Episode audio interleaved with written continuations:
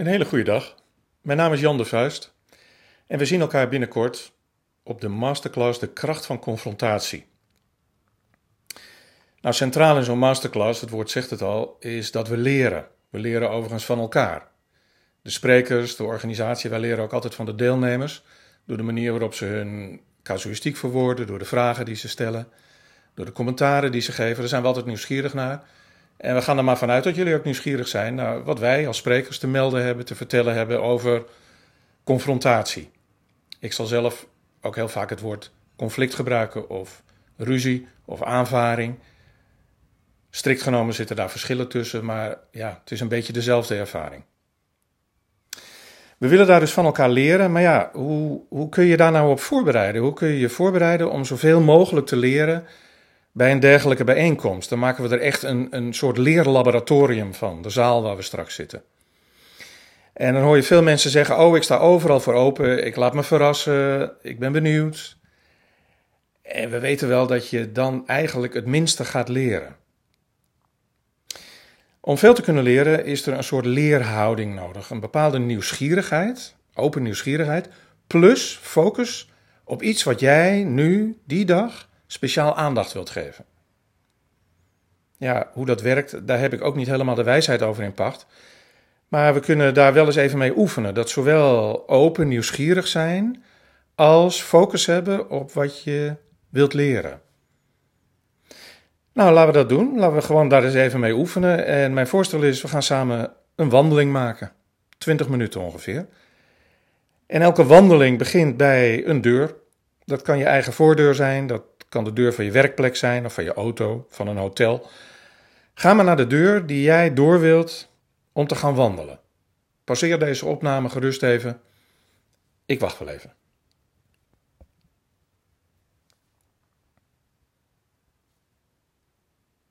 Je bent bij de deur, we gaan wandelen.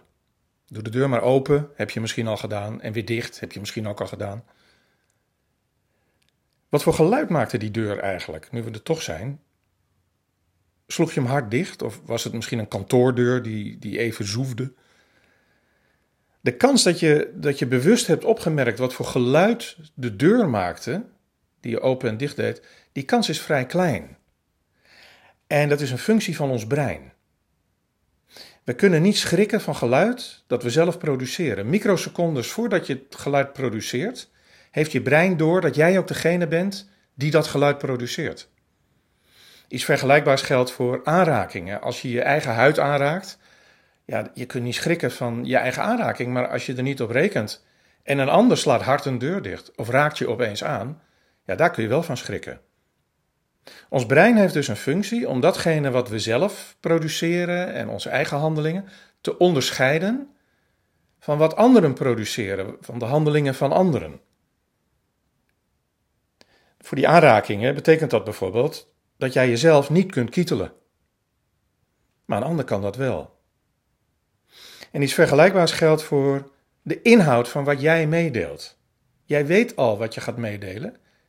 En ook dat je het gaat meedelen, zelfs wanneer je, wat zou ik zeggen, hardop aan het denken bent en in een gesprek bent. Maar een ander kan wel schrikken van wat jij meedeelt. Of überhaupt dat je het meedeelt. Dat verschijnsel alleen al is een hele subtiele bron voor nogal wat misverstanden, ongemakkelijke gesprekken.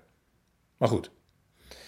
Ja, we gingen wandelen en we vertrekken nu in zuidelijke richting. Uh, zuidelijk. Waar is dat nu weer? De meeste mensen, ik ook, kiezen uit links of rechts. Je gaat een deur uit en dan ga je links of rechts of je loopt rechtdoor. Maar je moet al wel heel veel in de natuur rondzwerven, in, in bossen, bergen of op het water, om makkelijk en, en misschien wel voortdurend te weten waar het zuiden is. Maar je kunt jezelf daar wel een beetje mee helpen. De vraag waar ben ik, kun je als het ware in je gedachten ondersteunen en mede beantwoorden door, door je te realiseren dat je misschien wel ook op een kaart loopt, een landkaart. En dan zoom je een beetje uit. Jezelf staat nog steeds in het midden, maar je zoomt uit alsof je in Google Maps zit te kijken. Overigens er zijn ook mensen die doen dat letterlijk met Google Maps. En dan maak je de schaal steeds groter en groter. En na een poosje zie je, ten opzichte van waar jij staat, waar de Noordzee is. Die ligt in het westen. Of je ziet waar het Wat ligt, die ligt in het noorden. Of België of Duitsland, die liggen in het zuiden en het oosten. En dan weet je, als ik naar het zuiden wil, moet ik dus eigenlijk richting België lopen. Op die kaart, op die kaart waarop je uitzoomt. Laten we maar gaan lopen naar het zuiden. Oriënteer je even op de omgeving. Je kunt niet pal naar het zuiden waarschijnlijk. Je moet even zoeken, loopt er een pad, een stoep, een weggetje. Ben je in de stad, ben je in de natuur, dat weet ik natuurlijk niet, maar we lopen nu zo'n beetje in het zuiden. En nu we hier toch lopen, kun je je ook afvragen, waar komt eigenlijk het licht vandaan? Het is misschien niet heel zonnig, dus dan lijkt het licht overal te zijn. Maar zelfs onder een bewolkte hemel zul je misschien merken dat het licht van een specifieke kant komt. Het is leuk om je dat te realiseren. En trouwens, nu we daar toch mee bezig zijn, we hadden het net over windrichtingen. Waar komt de wind eigenlijk vandaan? Blaast die van voren? Blaast die van achteren? Schuin opzij? Is er wind? Voel je wind?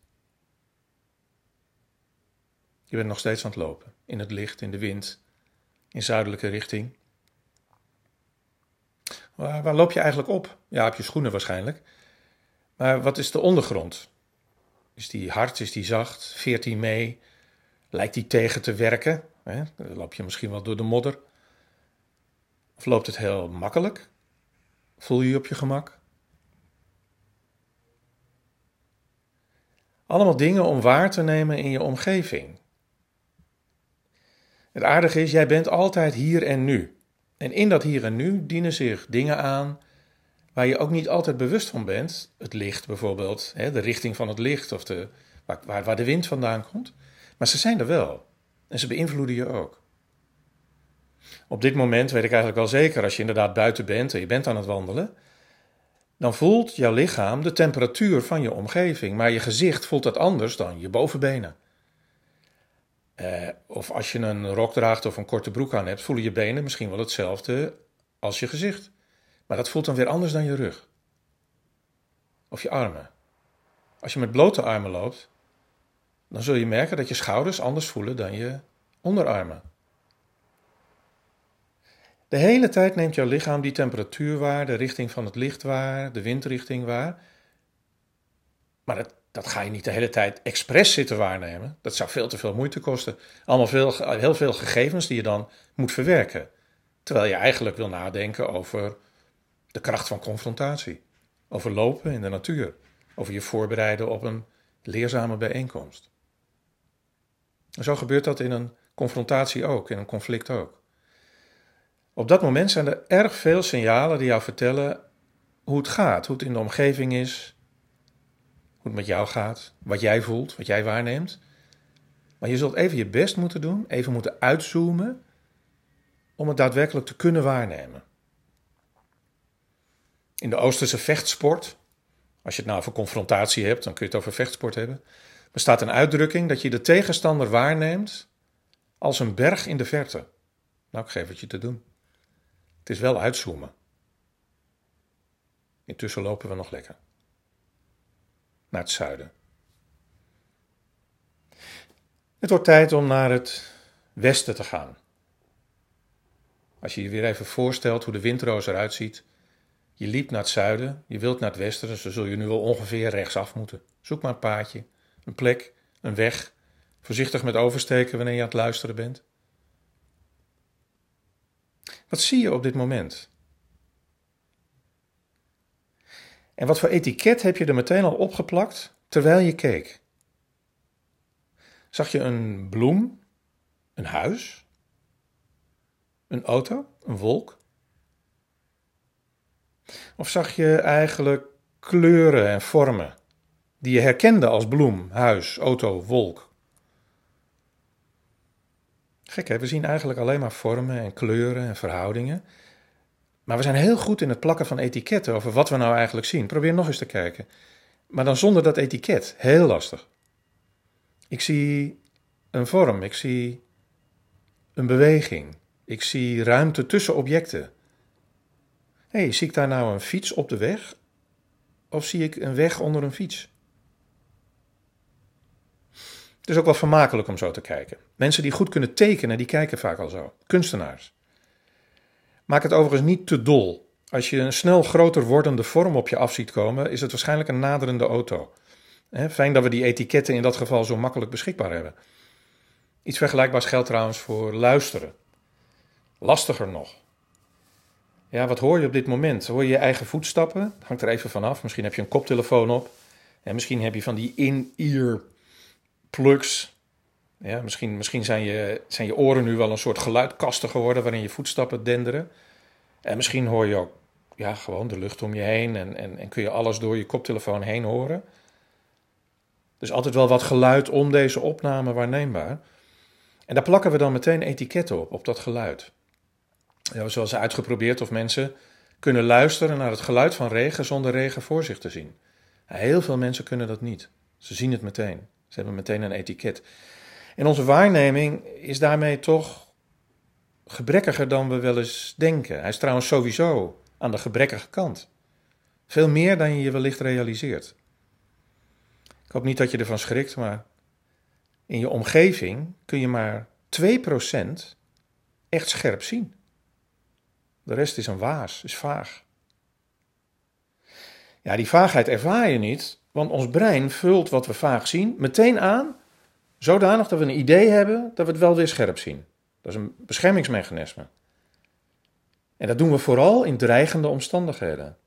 Ja, ga er maar vanuit dat je bij een willekeurige confrontatie, een aanvaring, een conflict of een ruzie, dat jij zelf echt misschien nog wel minder ziet dan die 2%.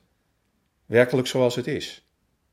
De rest wordt geproduceerd door je eigen brein. Het is jouw interpretatie. Fijn dat we dat kunnen. Belangrijk dat we dat, dat, we dat goed, goed begrijpen ook, dat we dat zo doen. Maar laat ik je tot een beetje bescheidenheid ehm, stemmen. Wanneer we betrokken raken in een confrontatie. Waarneming is gebrekkig. Die anderen hebben ook een gebrekkige waarneming. Maar ja, samen zul je er toch uit moeten zien te komen. Laten we maar eens naar het noorden gaan. Je weet zelf nu wel welke kant dat is. Zoek maar een richting, zoek maar een weggetje.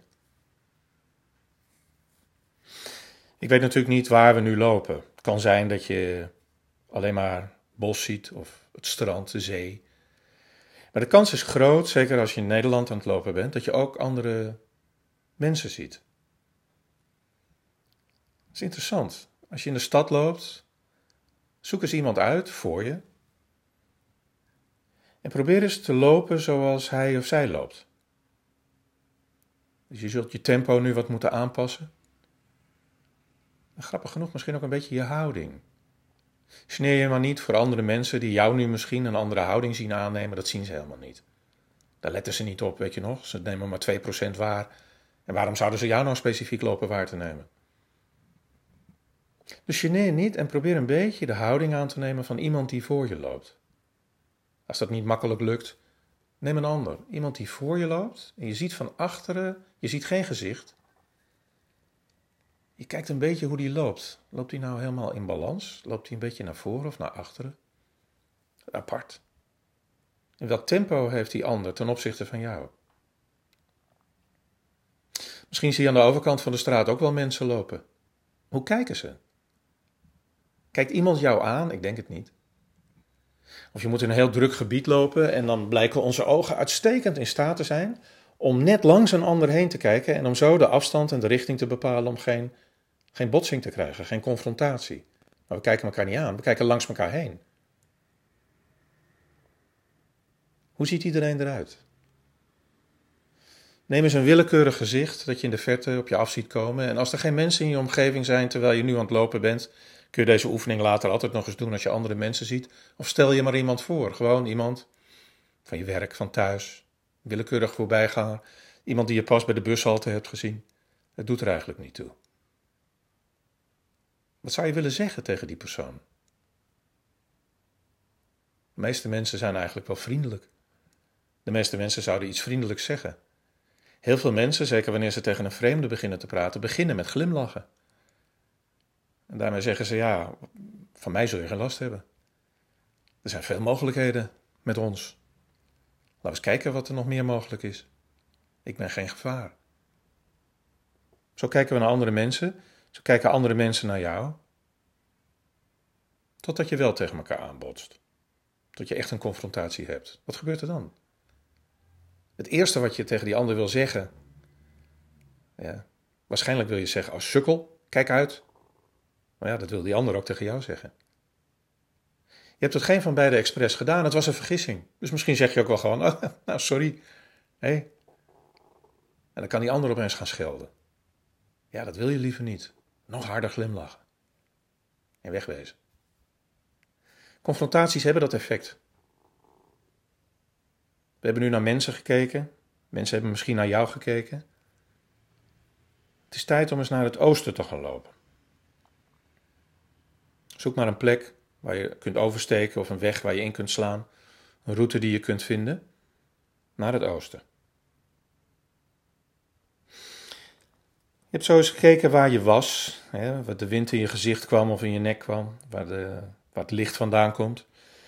Je hebt gekeken hoe je omgeving eruit ziet in termen van kleuren, vormen. Je hebt misschien wel geluisterd naar wat er om je heen gebeurt. Je hebt andere mensen waargenomen, je er een klein beetje in geprobeerd te verdiepen. En dan ga je met gedachten eens even, terwijl je zo aan het wandelen bent, naar een kwestie die jij graag zou willen oplossen. Misschien is het wel een conflict, een confrontatie, een aanvaring. Misschien is het een aanvaring of een conflict, een confrontatie die er nog aan zit te komen, waar je tegenop ziet. Misschien zit je middenin zoiets, op je werk, thuis. Maar laten we voor het gemak eens je werk nemen. Je arbeidzame omgeving. Wat is dat eigenlijk voor conflict? Kun je, zoals je keek naar die vormen en die kleuren, naar het conflict kijken, niet als een conflict? Niet door er meteen maar een etiket op te plakken over hoe jij het ziet, want dat is toch voor 98% hoe jij het ziet. Maar zo'n beetje als naar die berg in de verte, wat gebeurt daar eigenlijk? Wat zie je als het woord conflict valt, als het woord confrontatie valt, als het woord aanvaring valt? Zie je een kluwe mensen? Van een afstand, misschien kun je wel mensen in die kluwe herkennen. Zou heel interessant zijn als je jezelf in die kluwe kunt zien. Of misschien zie je juist mensen helemaal niet in een kluwe, maar aan een soort vergadertafel. Wat zie jij? Wat roept bij jou het woord confrontatie op? In jouw eigen plek daarin. En wat zou je willen met die confrontatie? Het is helemaal niet vreemd als je de neiging hebt om die confrontatie te willen mijden, uit de weg te willen gaan. Dat willen we allemaal wel. Maar het is niet verstandig. Die confrontatie is er gewoon, die dient zich aan. Maar wat dan wel? Goed kijken naar de confrontatie die jij aan zou willen gaan. Waar jij je misschien in bevindt. En nu heb je zowel een hele algemene blik om je heen als een specifieke focus op een confrontatie. Dit samen vormt, als het ware, een soort mentale kapstok. En als je nu naar de masterclass De kracht van confrontatie gaat met deze mentale kapstok, kun je alles wat daar langskomt, alles wat daar besproken wordt, alles wat je daar mee gaat maken, aan die kapstok hangen. Sommige dingen zullen er weer vanaf glijden, nou dan is het niet voor jou. Sommige dingen blijven hangen. Daar kun je van leren. En als jij leert, leren wij ook weer. Ik verheug me erop. De masterclass, de kracht van confrontatie. We zien elkaar binnenkort. En ik hoop dat je nu zo'n beetje weer terug bent bij de deur waar je begon. En dat je een fijne wandeling hebt gehad. Dan zien we elkaar op de masterclass, de kracht van confrontatie. Tot dan.